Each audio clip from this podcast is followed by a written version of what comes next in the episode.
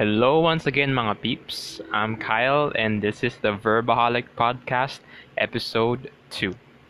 On the previous episode, we talked about the evolution of communication, its development, and impact on society. So, ngayon naman, on this episode, I'd like to get a little bit philosophical, if you will, on the usage and role of communication in constructing the self. Now, there is an interesting perspective regarding this explanation that our personal identities and notions of self arises in communication and interactions with others. So this view is actually distinct from what others call the essentialist view of the self as something innate. This is all explained in depth by the communication theory of identity or CTI. So what is CTI? Well, the theory is focused around the concept of the social processes as the source of identity construction.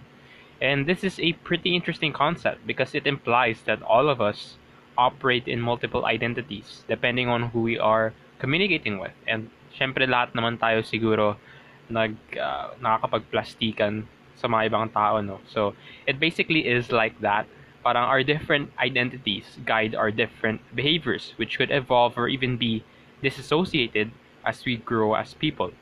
In a simple analogy, imagine everybody as a mirror that reflects your different identities. Each mirror depicts a different version of yourself.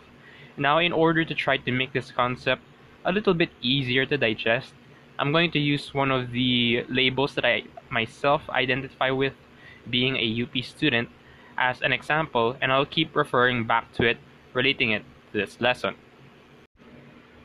So in CTI, it states that identity is gained from social processes and is constructed in and through communication or language. And since we rarely operate out of a single identity, there are multiple frames that we use to reference ourselves with. These are called the personal, the enacted, the relational, and the communal. Now, in the case of being a UP student, it is a communal frame. I identify myself as a UP student since I am now enrolled and studying in UP like my other classmates. So people see me as a UP student then. Thus, I gain a social identity just by enrolling myself in this school. And if you're wondering, I enrolled in UP for the clout lang. This falls in line with another concept in communication called collective identity, or as a collective or a group, uh, there is a naturally shared element among and between them.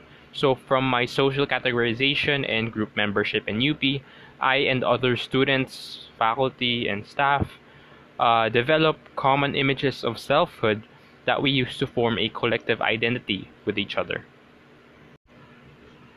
There are other concepts similar to CTI and collective identity, such as the case of Erving Goffman's concept in the presentation of the self, where he envisions the construction of identity as a drama or play, meaning that every social interaction is viewed as a performance with the audience forming an impression on the actors. So, for instance, I, as a UP student, am obligated to develop a compelling front or performance in order to fulfill the duties of my social role. These UP student duties could manifest through studying diligently, um, not cheating, uh, and even political activism. This is what is called as impression management, where the communication of information through the performance attempts to convince the audience of the appropriateness of behavior and the resonance of the role assumed. So within this performance, there are relationships between the performers as well. So as another example, diba, I am a UP student and I have joined multiple political organizations. Like madami na akong sinalian, legit. BS org major in DP Blast na ata ako. But anyway, um, I could participate in the group sanctioned rallies by these pol orgs that I've joined and cooperate with other actors or students in their performance to achieve the goals of my group and in this case I assume a front that enhances my group's performance. There are two other interesting theories that tackle identity similarly. These are the social representations and positioning theory. The former theorizes social identities as a reflection of individuals that result in them situating themselves in society according to how they are socially perceived or represented, such as the name. Recognition is a key word here, as social representations can hinder a person's self other relationship depending on their position interpreted by the other.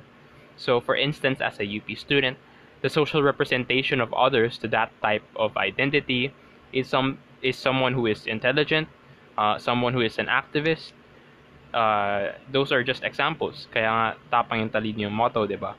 Pero that's just what most other people frame us. In some cases nga, terrorista pa yung tawag. And through those social representations, I and other fellow UP students act through them, which shape my interactions with other people. So it's like we then embody their social representations of us. For the positioning theory naman, it states that power dynamics can determine the rights and duties associated with our identity.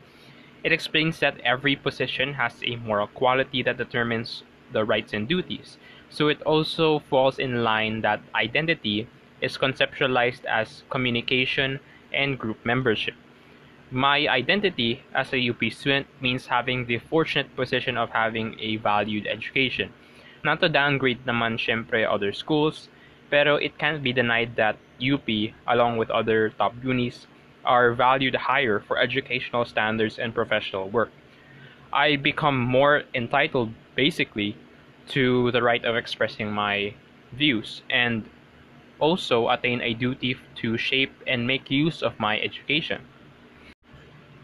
And you could apply these concepts of CTI, collective identity, presentations of the self, social representation, and positioning to your own social labels and social identities. It's uh, it's pretty enlightening to uncover psychology about yourself. Uh, well, at least for me. So that is the end of my discussion for today. And as is with the end of the first episode, I like to end with a question, something to ponder on. You know. Um, so here it is. Would the world be a better place if people had no religious identities? Basically, meaning, would it be better if there was no religion to supplement the self? Would the world be better off or not? Thank you and have a good rest of the day.